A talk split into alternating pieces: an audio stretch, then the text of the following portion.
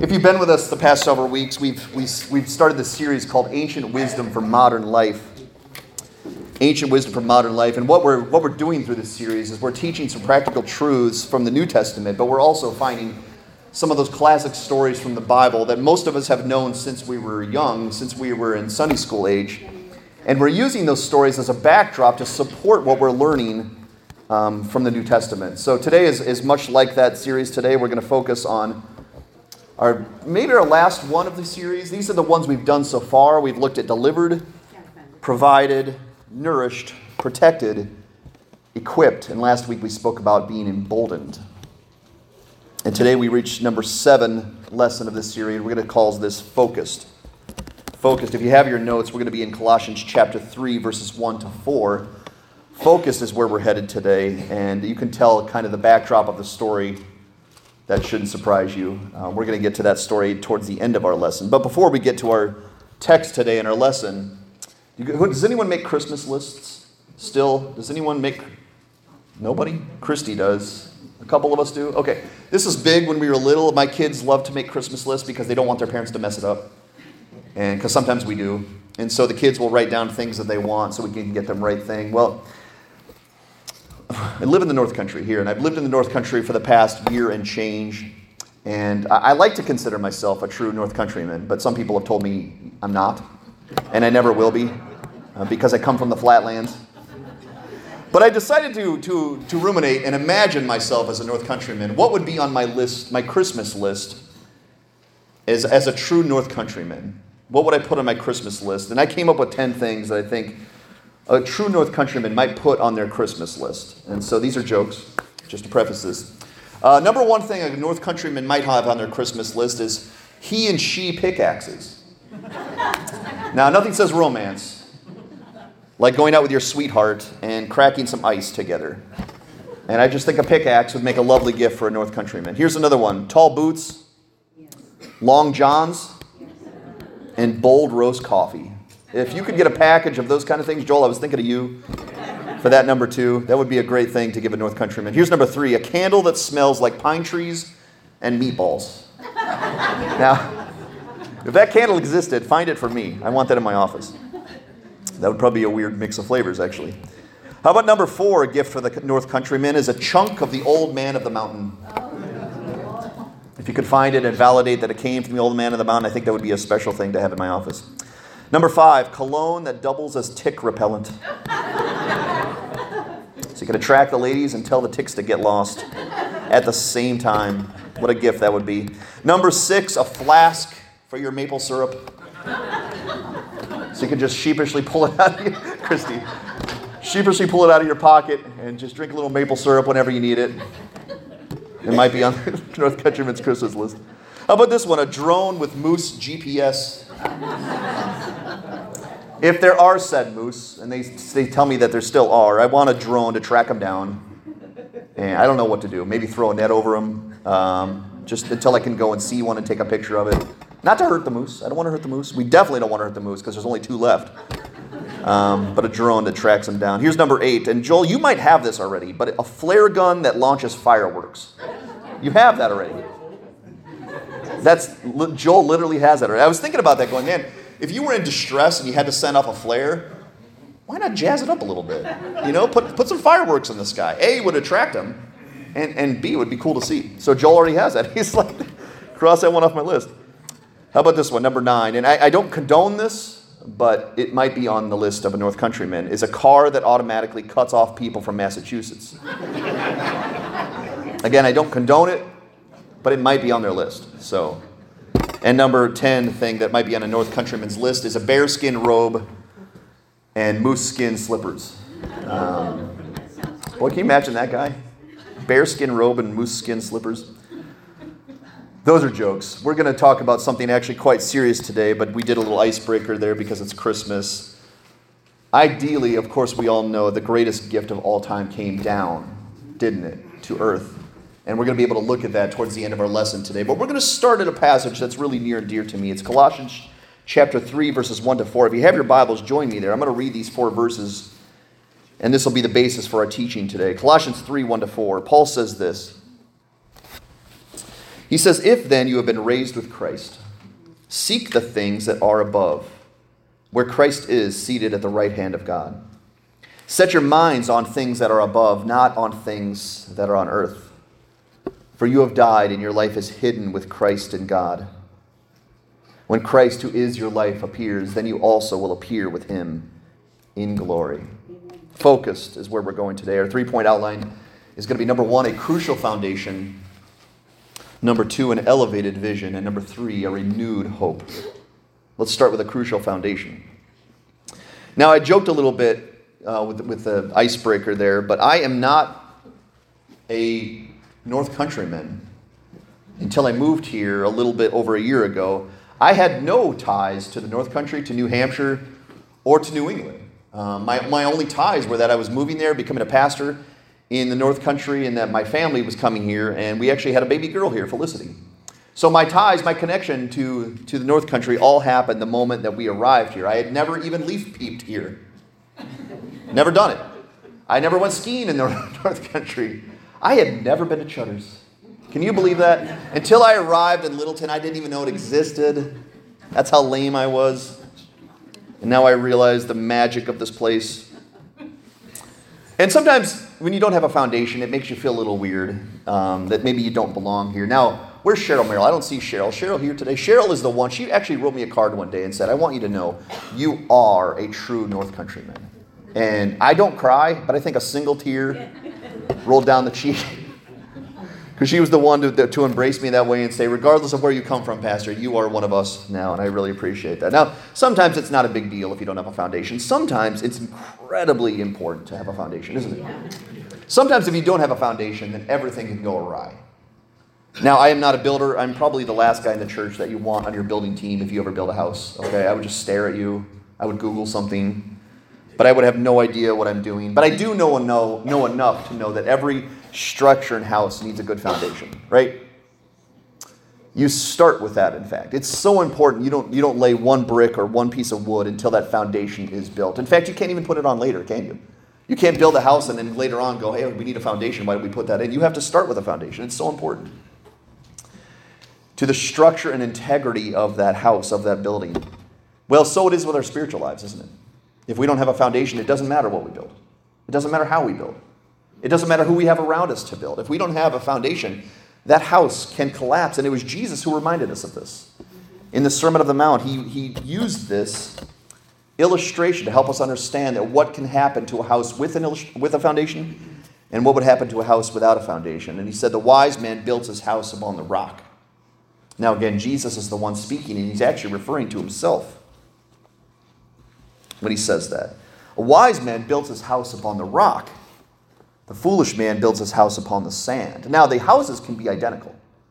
They can be just as strong as one, what the other one is. But, but one has a foundation and one does not have a foundation. And Jesus says, in that scenario, if the winds and the waves come against the house without a foundation, what happens to that house? It collapses. It breaks under the pressure. It cannot stand without a foundation. But the house that is built upon the rock, and this time it's Jesus, no matter what hits that house, no matter what comes against that house, that house will stand, not because of the strength or the beauty of the house, but because of the strength of that foundation. And Jesus was reminding us of the necessity of having a good foundation. And I hope that's something you already know. But Paul is going to bring that up here again in Colossians chapter 1 because this is the first phrase he says. He says, If then you have been raised with Christ. Now, you might have a translation before you that's not the English Standard Version, that's the version I'm using today. And it might say, since. Since then you have been raised with Christ. Those words can sort of be interchangeable here in Colossians chapter 3. But the word since means you already have a foundation, and therefore, dot, dot, dot. Since or if means maybe you should check. Maybe it's worthwhile to make sure that foundation is set before you build. And I'm going to I'm going to take that word if, and I think I'm going to let it be a blessing to us today because I'm going to have us check. Really, I'm going to have us look inside the nooks and crannies of our soul and our heart and ask the question do we have that foundation? Is that foundation there and is it secure so that we can build and build properly? It might surprise you, it might not surprise you that Christianity is the most prevalent religion in the United States. I decided to do a little bit of digging. Now, this stat's a little bit old, but it's probably still somewhere around there, at least according to the ones who made this stat. Estimates from 2001 suggest that of the entire U.S. population, 332 million people, about 63% of them is Christian. That is 210 approximately million people. Now, I've said this to you before, but don't you think that if our nation had 210 million Christ followers, that this would be a pretty moral nation, a pretty righteous nation, a pretty loving nation? Is that what we have in our nation? Sadly, it's not. In fact, it might be on the, the decline. So, what's going on here? Is the stat wrong, or is Christianity not that profound? Does it not really help you become moral, or become godly, or become loving? One of them can't be right. And I would say wholeheartedly the stat is wrong. In fact, I would be maybe impressed if it was even inverted. If it was 36%, I would still be impressed with that number. I don't think we have 210 million Christians. I think we have 210 million people claiming to be Christians saying they've come from Christian backgrounds or they go to church semi regularly or they've heard of the Lord or they're not Buddhist or Mormon or Jewish, so they fall into the category of Christian. But is that enough to claim that you're a Christian? I don't think it is. In fact, Jesus is the one who brought this up. In Matthew chapter 7, the Sermon on the Mount, once again, Jesus, toward the end of his sermon, said this to the people listening. He said, Not everyone who says to me, Lord, Lord, will enter the kingdom of heaven. Now, these are people on the last day claiming that He is their Lord. Jesus, you are my Lord, and I, I say it wholeheartedly. You are my Lord, Lord, Lord. I love you. I serve you.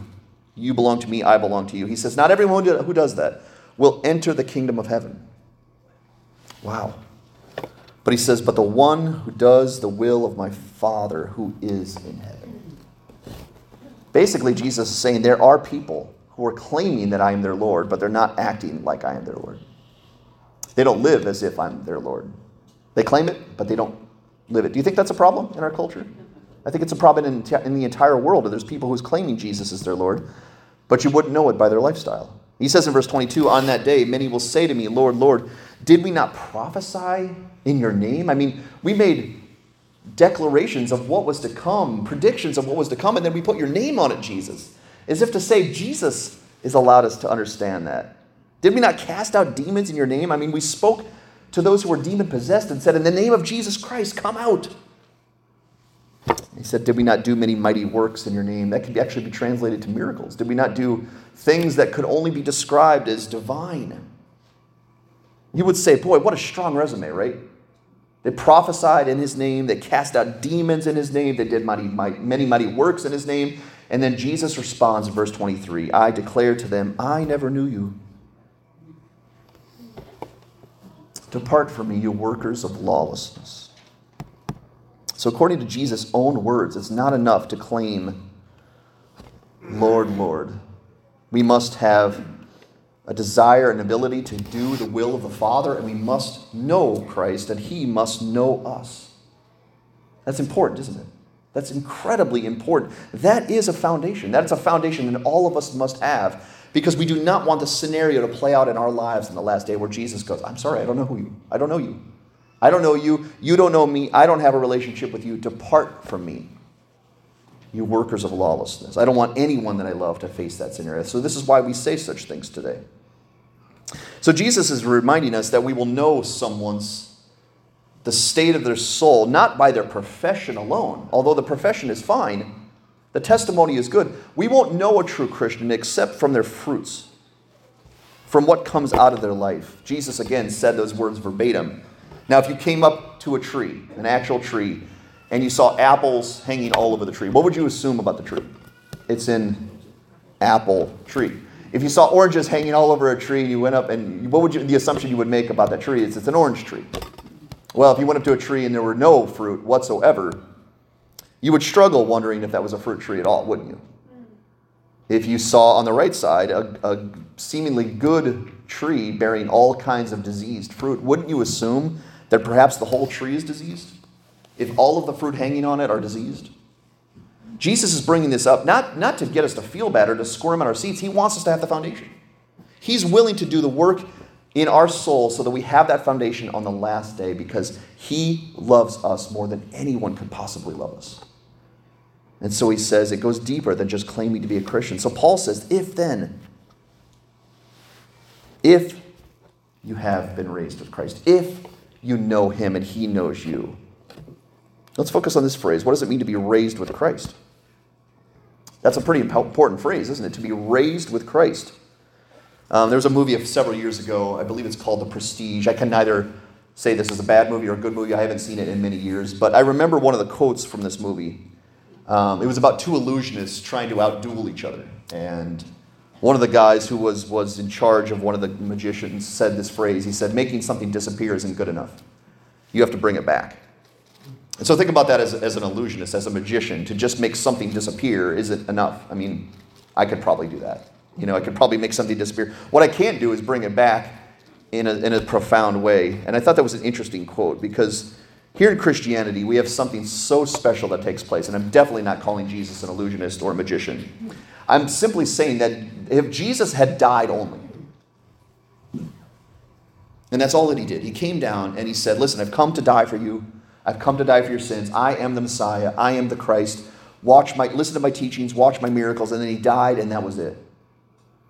And then he said to us, You will have eternal life if you believe in me. You will have eternal life if you follow me. And then he died and stayed dead. Would that be enough for us to have great confidence on the other side? That when we die, we would resurrect and life, find life again? I don't think it would. In fact, Paul spends an entire chapter in Corinthians talking about this very argument. It's not good enough to die. Jesus had to rise again, didn't he? And thankfully, our Lord did rise again on the third day. He died and he didn't stay dead. He's alive today. He's alive in heaven, seated on his glorious throne next to the Father. And therefore, he says to us, When you follow me, you too will rise again. You will have the eternal life that I came to offer this world. And I think that's an important thing for us to understand. In fact, in Ephesians 2, we find this. Paul writing to the church, he says, You were dead in the trespasses and sins in which you once walked. And he's talking to everyone. He's talking to Christians here in Ephesians, but he's referring to the whole part of humanity. Every single one of us were dead in our sins. And that is a tragic thing to hear. Not that we were badly off or that we had gotten a lower score than we had hoped to have received. We were dead, according to the mind and eyes of God.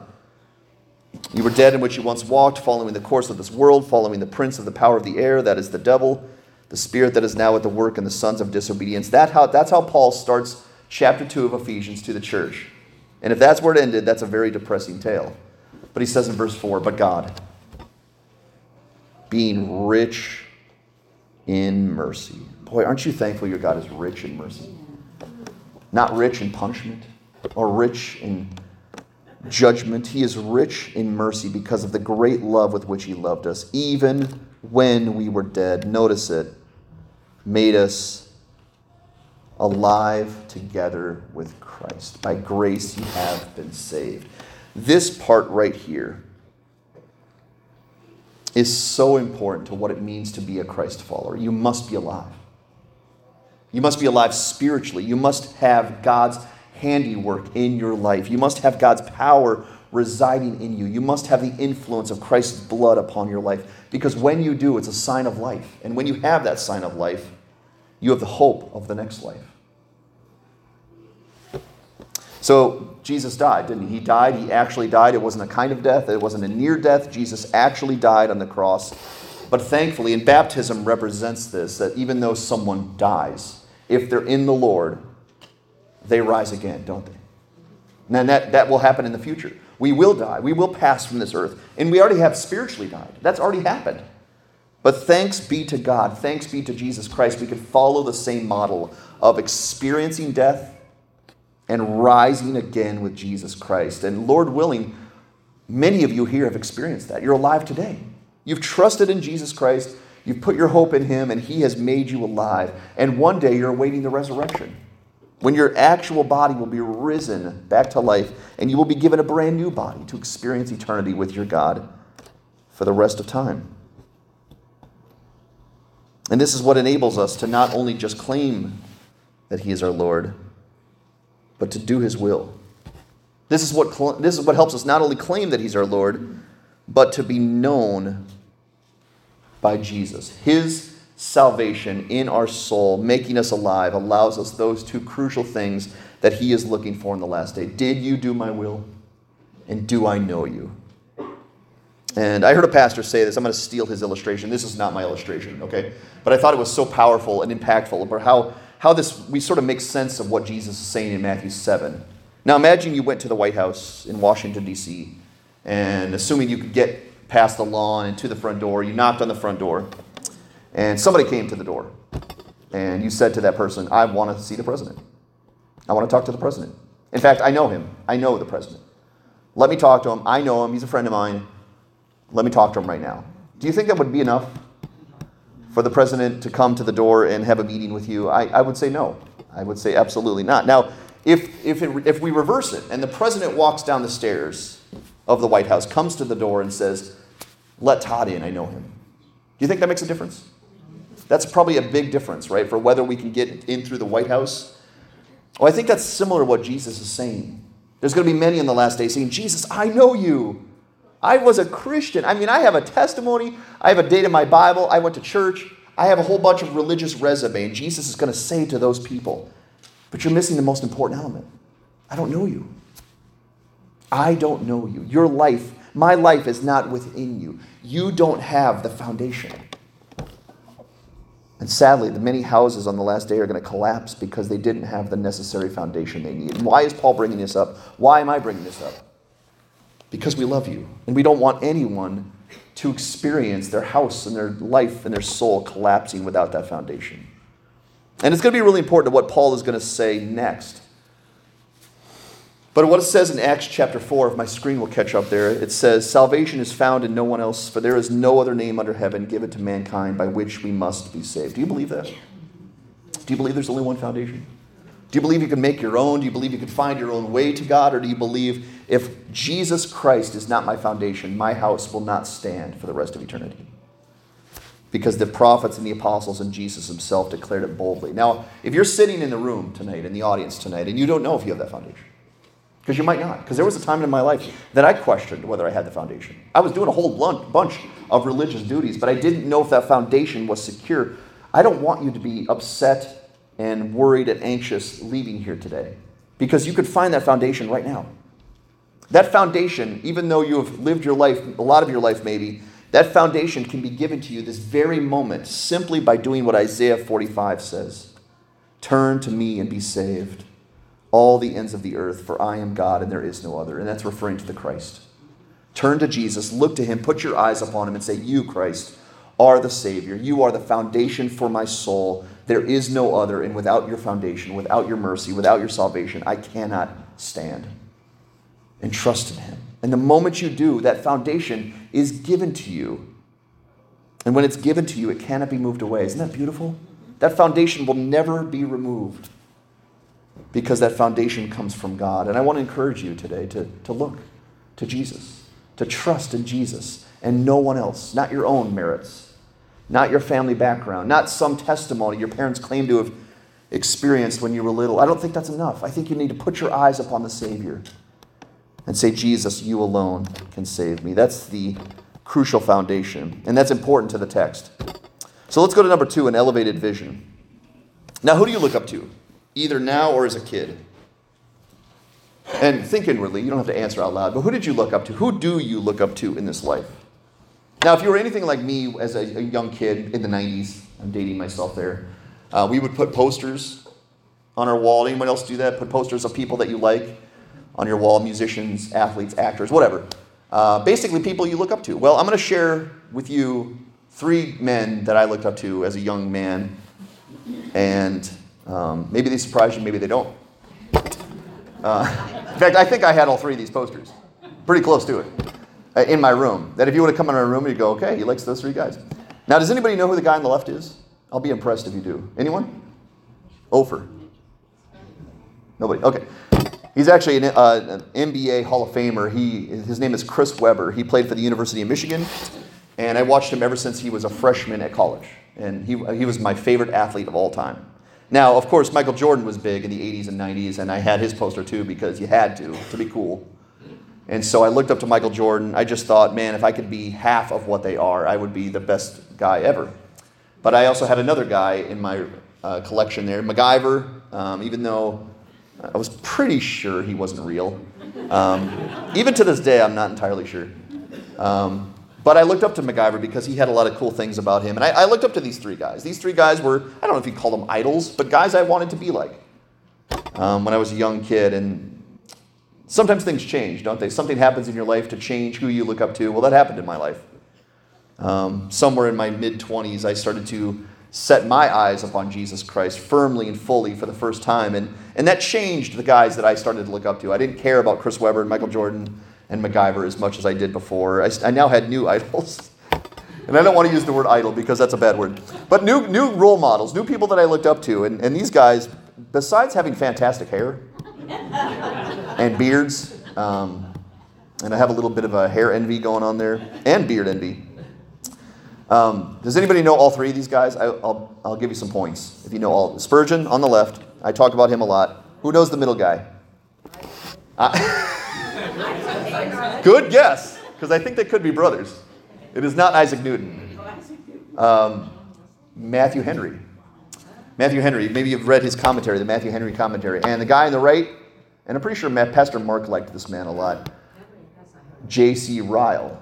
J.C. Ryle. Um, they're all dead.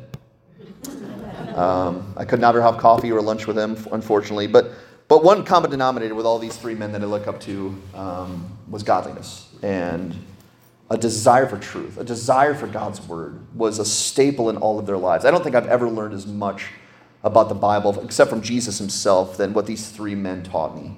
And there was another man that I looked up to in my life. He was my father, um, Mel Walker. Mel Walker was six six, so I literally looked up to him all my life, didn't, didn't we, Christy?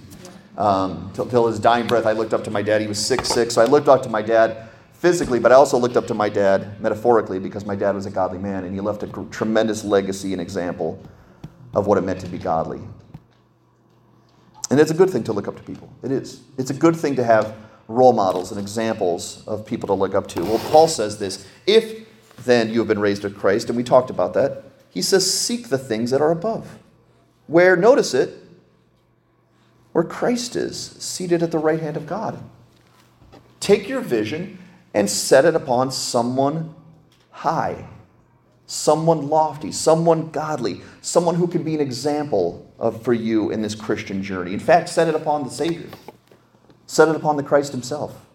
Set your vision above to where Jesus is. And he's given us an if then statement. If you have the foundation, if Jesus is your Savior, and you would say that today, and you could prove it from the fruit coming out of your life, seek Jesus. It's simple, right? I can give that, that equation to a child. If Jesus is your Savior, look no other than Jesus. Set your eyes on Him. Keep your focus upon Him. Well, I can't do that. He's not here. I mean, just like the guys I shared with you before that I look up to, they don't live upon the earth. How can I possibly look up to them? How can I possibly look up to Jesus? And we're going to talk about that. Because Paul is directing our vision upward, isn't he? Why would he do that? I mean, I don't tell anyone to drive that way, unless they're looking down at their phone or something like that. But I don't tell them, you know, look at the sun or the clouds or the stars. I say, focus on the road ahead. Well, Paul says, no, I want to, I want to take your eyes and I want to put them upward. Upward. I want you to, to visualize where Christ is right now. And I want you to set your mind and your focus on Him and where He's at so that you can live this life properly. Do you think that's important? To set our mind not only forward on the path upon the earth, but upward. Paul wants to take our vision and our focus a little higher than that. You ever thought about this question? What is heaven like? My children, we love to explore this question together. I think that's why I love having children, is because they help me answer the questions I've always had. Ever since I was little, we have these kinds of questions. In fact, we had this question the other day come up going, What is heaven like? And we all thought about it together. We all thought about what the passages of Scripture say and what what it would imagine it to, to look like, you know, because that's a really cool thought to have. What is heaven going to be like? We know it's going to be amazing. We know it's going to be full of glory. We know it's going to be full of godly saints and people who loved and followed Jesus all their lives. We know the Lord Himself is going to be there. But what is heaven going to be like? And I think that's a good thing to think about. I think it's a good place to start for what Paul is saying. But I don't think that's exactly what he means either. Because notice what he says if you have been raised with Christ, seek the things that are above, where Christ is seated at the right hand of God. Now, we may not be able to fully understand what heaven looks like, but what do you think matters in heaven? Do you think sports matter? The new Netflix show? Politics on earth? I, what sort of things matter in heaven? And I don't think we have to search that hard to find out that it means whatever matters to the will of God. Whatever matters as far as godliness and righteousness and love are concerned, all of those things matter to God and all of those things matter to heaven. I think that's what Paul is saying. Set your mind on the things above that are going to last for all of eternity because we know not everything is going to last for eternity, right? In fact, Paul goes on to say, set your minds on things that are above and not on things that are on the earth. He's not just telling us to, to do both, you know, to every now and then look upward and, focus on Jesus. He's telling us to focus only on Jesus. Do you notice that? Take your vision and set it upward upon Jesus. Now, he's not telling you to literally look in the sky. He's telling you to set your focus on someone and something higher than what this earth can offer you. Maybe you've heard this phrase before if you've ever been scared of heights or been somewhere high. What does someone always tell you when you're somewhere high? Don't look down. Anyone ever do that tragically?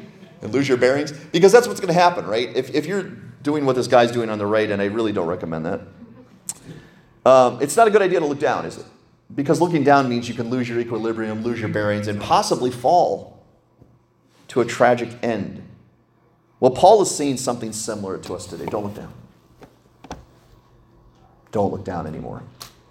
You came from down. You were dead. We've talked about that. You, your whole life was, was represented by dead things, dead concepts, dead desires, dead sins. And then Christ made you alive again if you've trusted in Him. And because you're alive and because you're with Him, Paul says, now focus on what's above. Focus on what's to come. Don't look down anymore. I think one of the best illustrations of this is Lazarus. I was able to find some flannel graph. Remember the flannel graph back in the day? Of Lazarus coming out of the tomb. If you know that story, Jesus heals his friend Lazarus, who had been dead four days. Lazarus had been dead so long that his sisters are worried that if they remove the stone from the tomb, he's going to stink. I mean, he's been dead so long, this is not going to be a good situation, Jesus. Leave that stone right where it is. Well, Jesus said, Remove the stone, and he yelled into the tomb, Lazarus, come out, come forth. And Lazarus came out of the tomb, wrapped like this, much like a mummy would be look like, wrapped in all these burial clothes. And Jesus said some, something to everyone standing there. He said, Unbind him and let him go. It seems obvious, right? If the guy's not dead, why would he stumble around life or the rest of the day looking like this? Jesus says, Unbind the man. Let him go. He's not dead. He's not dead. Don't make him function like a dead man. It's not good to live like a dead man. It's not good to be bound. It's not good to be laying there lifeless. It's good to be alive. So live, Lazarus, like a person who is alive. That right there is Paul's instruction to us today. If you're alive, live like you're alive. Don't go back to dead things. Don't look down at dead things, dead concepts, dead desires, dead sins any longer. Set your vision upward where Christ is, the things that matter to God, the things that matter in heaven. We're not going backwards, are we? In fact, we can't go backwards. We have rear view mirrors in our car, but I don't know anyone who sets their full attention on the rear view mirror. That would be a dangerous thing, wouldn't it? To instead of looking forward, you've got your eyes focused, fixed upon what's behind you. That's not a good way to drive it. It's not a good way to live in the Christian life. We are to set our minds and eyes upon where we're headed, not where we're coming from.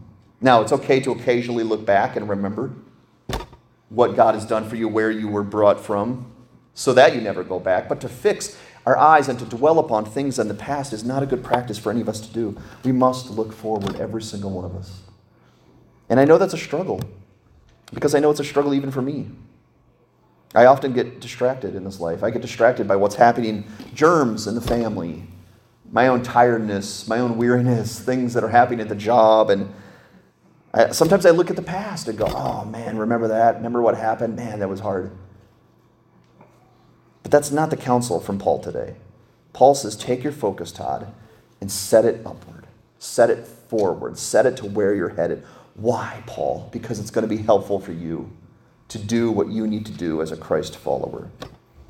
I had uh, Kevin read this passage from Proverbs chapter 4 this morning, and the, the, the person speaking says, Let your eyes look straight ahead, fix your gaze directly before you, make level paths for your feet, take only ways that are firm.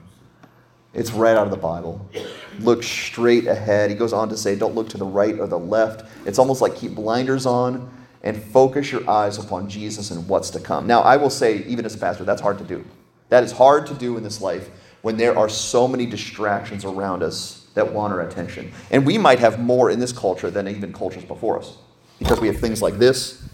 And I'm actually teaching from one today. So if I start playing a game today, you'll know why. I'm not. But but this happens in our in our culture. We get so distracted. It's almost like our attention span is so little, right? So small. I'm noticing that with my children going, man, that's going to be a challenge growing up, is for them to have a focus on the right things. That should not say Romans. I don't know why it says Romans 8. But this is Colossians chapter 3. It says, Set your minds on things that are above, not on things that are on the earth. Not because it's bad, to have focus, but it's bad to have focus on the things that don't matter. And I remember myself in my mid 20s doing that wrongly in every possible way. I was focused on everything else. Everything else, literally everything else except the one who died for me. And that's when the Lord came to me and said, Todd, it's all backwards. You have to set your minds on things above. You have to set your minds on what's to come. You have to set your minds on the one who died for you, the one who knows what he's doing. Set your minds forward. Now, what if we were able to take a scale of all the things that matter to us in this life? All of them. You know, your family, your job, your hobbies, friends, the things you enjoy doing with your time, your money, your resources, your home and put all of those on one side of the scale. Now, that, that thing would go down, wouldn't it? Because those things are valuable. Those things are incredibly valuable. You put them all on one side of the scale, and that thing would drop to the floor because they're so heavy and they're so valuable. And you go, there, that's why I do what I do. That's why I live such a way. Because all of these things are incredibly important, and I'm going to give my whole life to making sure that these things are great and can last as long as they possibly can. But then Paul tells us today, well, I want you to take one person. And I want you to set him on the other side. And I want you to see what happens. I mean, if you, I want you to really calculate. I want you to really use all your bearings and all your reasoning capabilities and, and put them next to each other and see which one weighs more. Could you live without some hobbies? Could you suffer loss of a job or family member and still go on? Yeah, you can. Can you lose Jesus and be set for eternity? Can that ever be removed from your life and you be okay? And the answer is absolutely not. And Paul is saying not that we need to focus on you losing your foundation. He says you need to be able to understand the value of someone so important to your life, so valuable that everything else in comparison is like nothing. Is like nothing. It doesn't mean don't focus upon what you need to do the day and have the agenda and the schedule done. He's saying, don't let that be what fuels you. Don't let that be your bottom line for what you do and why you do it. Let Christ be your bottom line for what you do and why you do it. Let Christ. Let Christ rule and reign in your heart to where you say, Jesus, all of these things that I have, they're all for you. They're all from you. They're all for you. And if I have to lose them to follow you, so be it. Because you, at the final day, is all that matters. Do I have you? Yes or no? Verse 3 says, For you have died. All of us. Every single one of us have died. And again, if that's where the chapter ended, that would be very depressing. But it's not. He says your life is now hidden with Christ in God.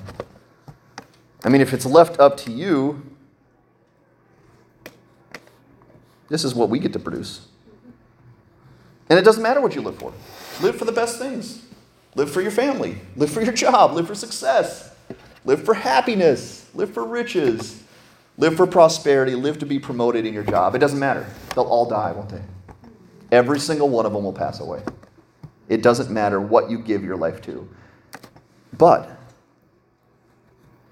if you give yourself to Christ, what does Christ produce? And he produces life every single time without fail.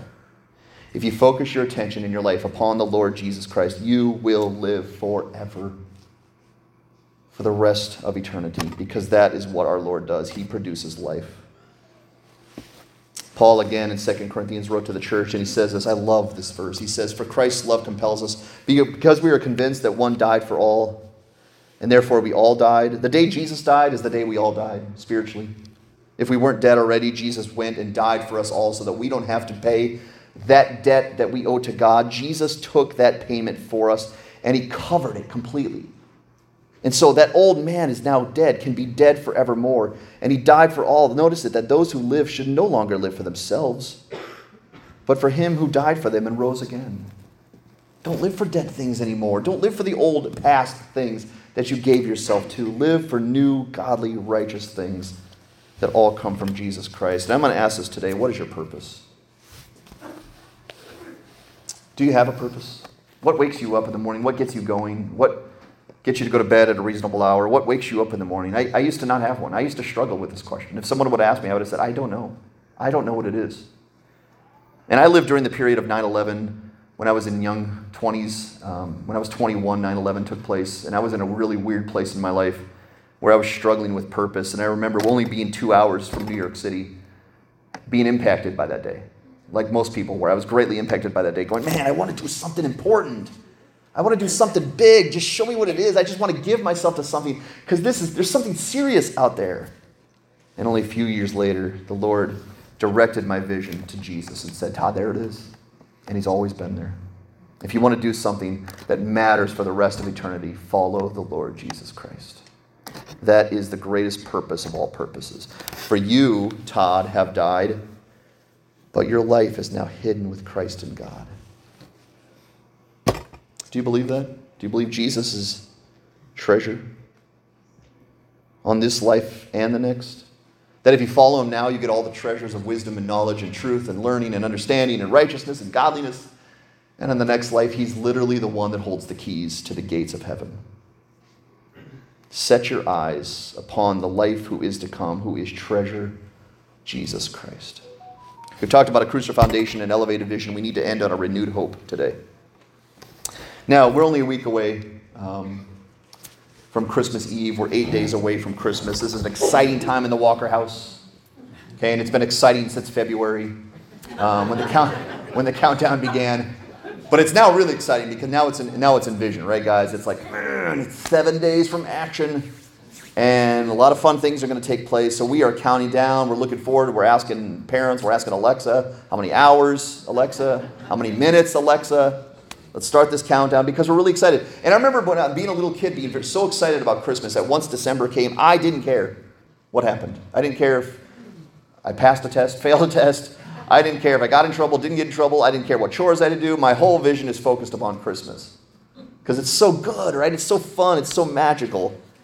December was an amazing time, and it still kind of is. Well, for some of us, it's not Christmas we're looking forward to. In fact, Christmas for parents, sadly, sometimes can be in, in the way. It can feel like a chore to us. But retirement, now, now we got something, right? To that day when I could stop work and I could sit on the beach and I can make my own schedule. Boy, now that's something to think about. Start really hiking like a North Countryman.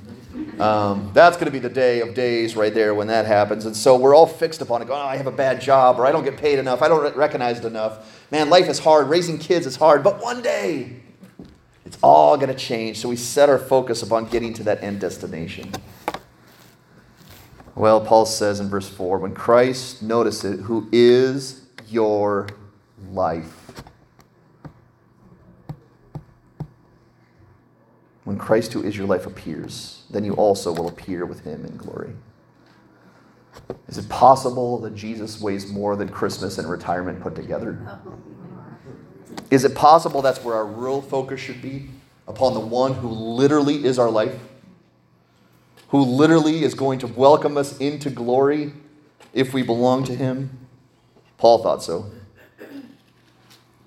And we don't know what heaven's going to look like. Not, not specifically, not in detail, but it's going to be full of something, right? It's going to be full of glory, of splendor, of beauty, of magnificence. Things we've never laid our eyes on before. And Paul says that's what you should be looking forward to the glory to come. Not the things of the earth. They're petty, they're small, they're nothing in comparison to the glory. Set your mind upon the glory. Now, who are our 2020 vision people? Let's see him. Come on, let's all feel better about ourselves. And well, there's not many of us. I think I have 2020 vision, but I haven't checked in a while. And I'm noticing reading is a challenge, so probably don't have that anymore. But I did have 2020 vision. Christy, we both had it, you know, which is nice. Um, but uh, vision, unfortunately, does not last permanently uh, well. But um, here's sadly what's happening, and I think it's happening probably as an epidemic for even people who claim to be Christians. You know, that's going to be really big. I'm just going to say it. Earth is in focus. Let's just put an E. And Christ is off in the background somewhere. He's blurred. He's there. When we go to church, it's not like we don't go to church. We go to church. We read our Bibles occasionally. Christ is there. He's in the mix. But our real focus, our 2020 vision, is upon the things of the earth. And Paul's going, yeah, that's backwards. Because it should be the other way around. Christ should be in center and focus of all that we do and all that we think. And the things of earth should be held in check with our focus upon what's to come. That's just a really good way to live. It's a really wholesome way to live. And we're all looking forward to the Advent, right? In fact, we're in Advent season right now when hope, peace, joy, and love are all a part of the season, and we love that. We're looking forward to the day when Christ came 2,000 years ago, which is wonderful. It's a wonderful thing to be reminded of that the Christ child came. But we know, as Christy reminded us last week, that there's not one Advent, is there? There's two Advents. Advent means coming. Jesus Christ came, we celebrate that, that's a good thing. But there's another Advent coming, isn't there? And we don't know what it is. We don't have the, the clock or the calendar to know when that day is, but it is coming. It's a certainty. Scripture speaks about it over and over and over. Christ is going to return. And Paul is going, Boy, you really should pay attention to that day.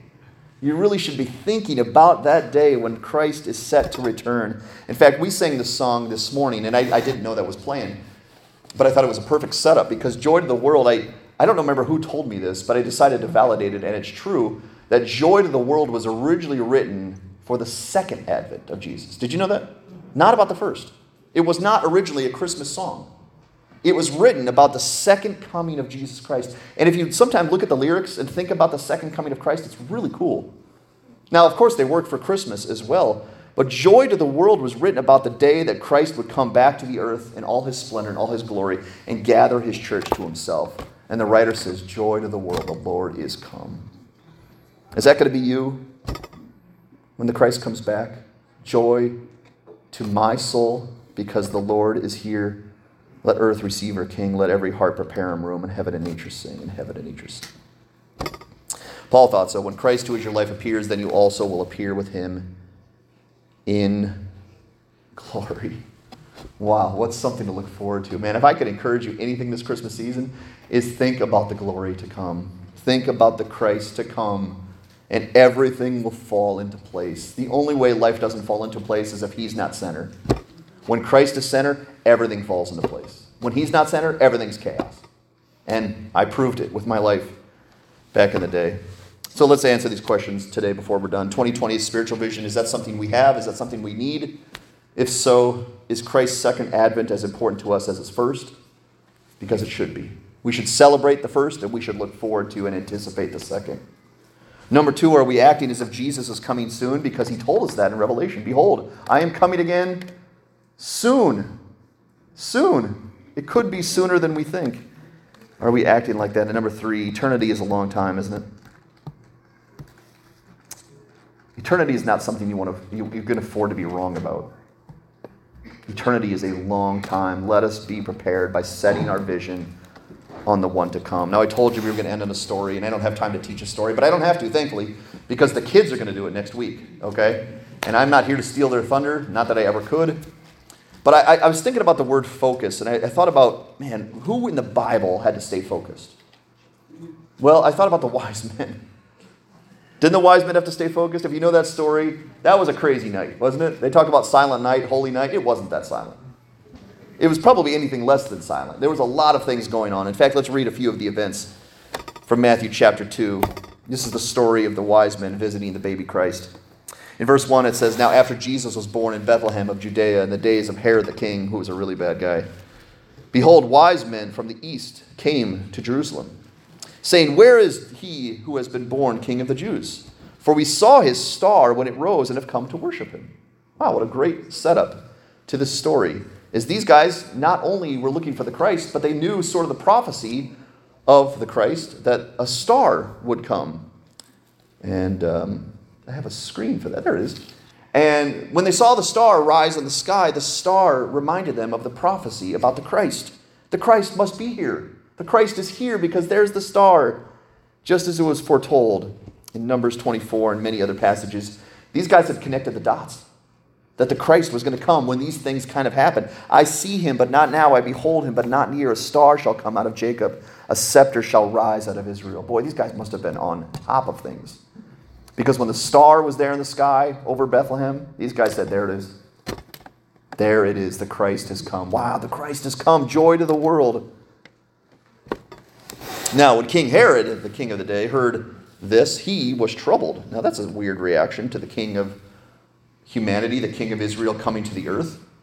But he was troubled, and all of Jerusalem with him, which is one of the most ironic statements you can hear about your king, your loving, peace giving, eternal life giving king coming to the earth. You're going, I'm troubled by that news. So he assembles all the chief priests and scribes of the people. He inquired of them where the Christ was to be born. He sat down and had a meeting of strategy with his men. Okay, guys, looks like, looks like the Christ has come. Uh, we knew this day was coming. It's here. Now, what are we going to do about it? So he has a meeting with his, with his scribes, with his officials, saying the Christ is here, and they're all bothered and troubled by that. And they told him the prophecy. They told Herod, reminded Herod of the prophecy. It said, In Bethlehem of Judea, for so it is written by the prophet, And you, O Bethlehem, in the land of Judah, are by no means least among the rulers of Judah, for from you shall come a ruler who will shepherd my people Israel. Now, shouldn't that tell you something? If God had prophesied hundreds of years before that the Christ was coming and the Christ came, maybe you should align your heart to that Christ, to that ruler, because he comes from God. But they didn't. They used this for evil. They knew biblical prophecy, but they didn't follow biblical prophecy with their heart and with their mind. Herod summons the wise men secretly. Now, the wise men don't know they're being sent on mission to do something evil. But Herod kind of connives and sends the wise men secretly to ascertain from them what time the star had appeared. He wants information. Guys, when did you see it? Where was it? Tell me specific. I want specifics of when and where you saw the star. And so the wise men tell him, This is where we saw, this is where we saw it. And so King Herod now has that news. And then he sent them to Bethlehem, saying, Go and search diligently for the child, for when you have found him, bring me word that I too may come and worship him. Is Herod telling the truth? Does Herod want to worship the Christ child? No, Herod's threatened by the Christ child. He's the king. And now the king, the real king, has come? Yikes. So Herod says, Well, I'm going to go, go find out where he is, and when you found him, come tell me so that I can worship him as well. um, I'm picturing Herod back in the day with one of those Jesus fish on his, on his um, chariot. I, I love Jesus too, guys. Man, you, you're going to go visit him? Oh, man, I'm all in on that. So as soon as you find him, text me and let me know what you saw him, and, and I'll, I'll just come right away because I want to worship him. And that's what Herod basically tells the wise men. And the wise men are none the wiser, weirdly enough, and don't really know what Herod's up to. And so they're like, yeah, okay, I guess we'll do that.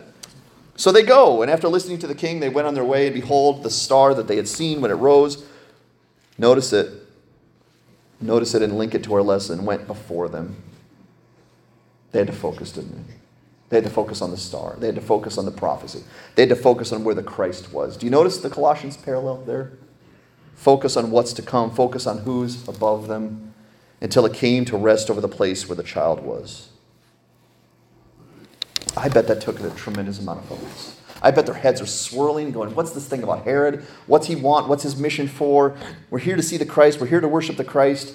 And they had to stay focused. They had to stay focused on the star and what the star represented. And I think it's a brilliant parallel for what Colossians is telling us. Set your mind on things above, not on things of the earth.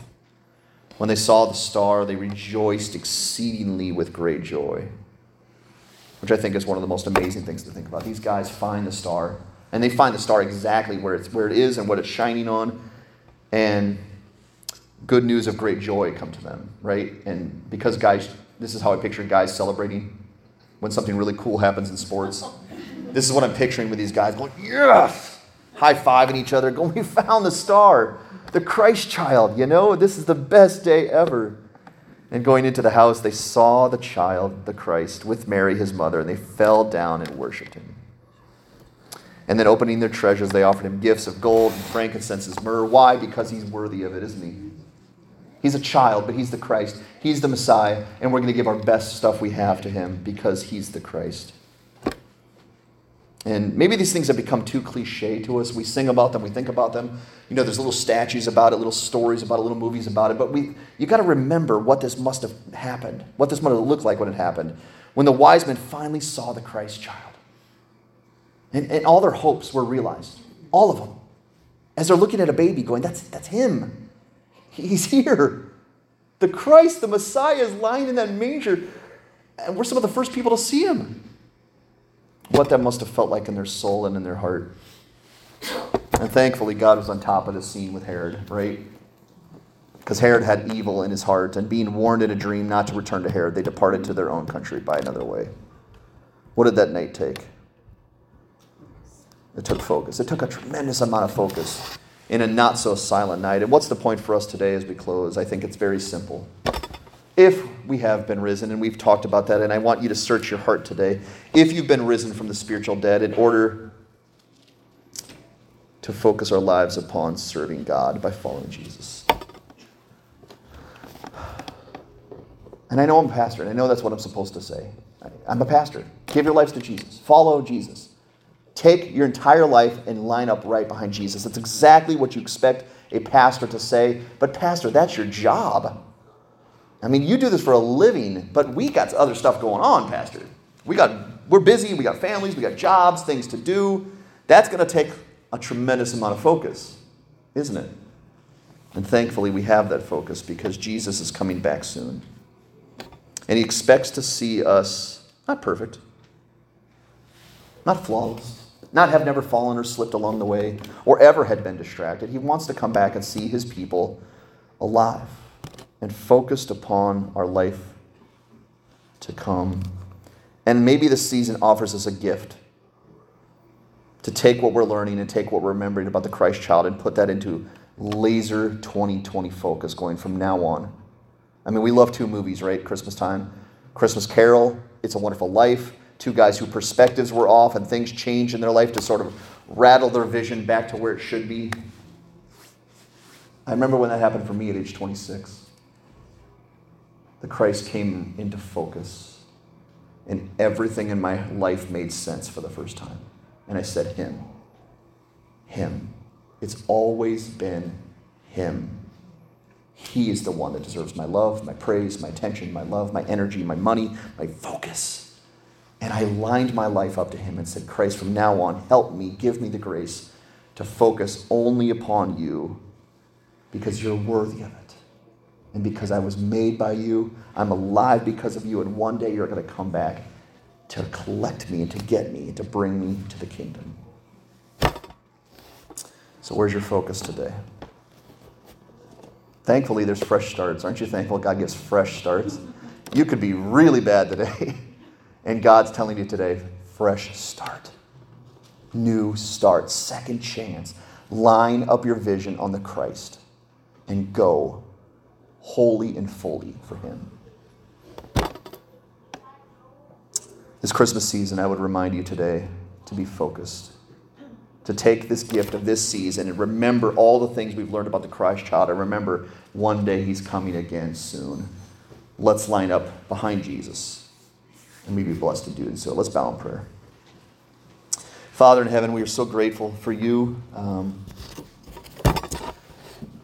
I wouldn't be here, Father, without this focus that you gave me in my mid 20s. There's no way I would have come to this conclusion. But Father, by your grace, by your Holy Spirit, you aligned my focus. And maybe you're doing that for some in the audience today. Maybe for the first time, and maybe for the first time in a while. To say you've got distracted. You've gotten distracted by things below, things on the earth that don't matter as much to things above, and reminded us to laser focus upon the Lord Jesus Christ because he's worthy, because he is our life, and one day he's returning soon. Father, it all makes sense to focus on Jesus. Bless us this Christmas season for that pure intention alone. Father, thank you for what you're doing in this church. We give you all credit and glory. It's in Jesus' name we pray. Amen.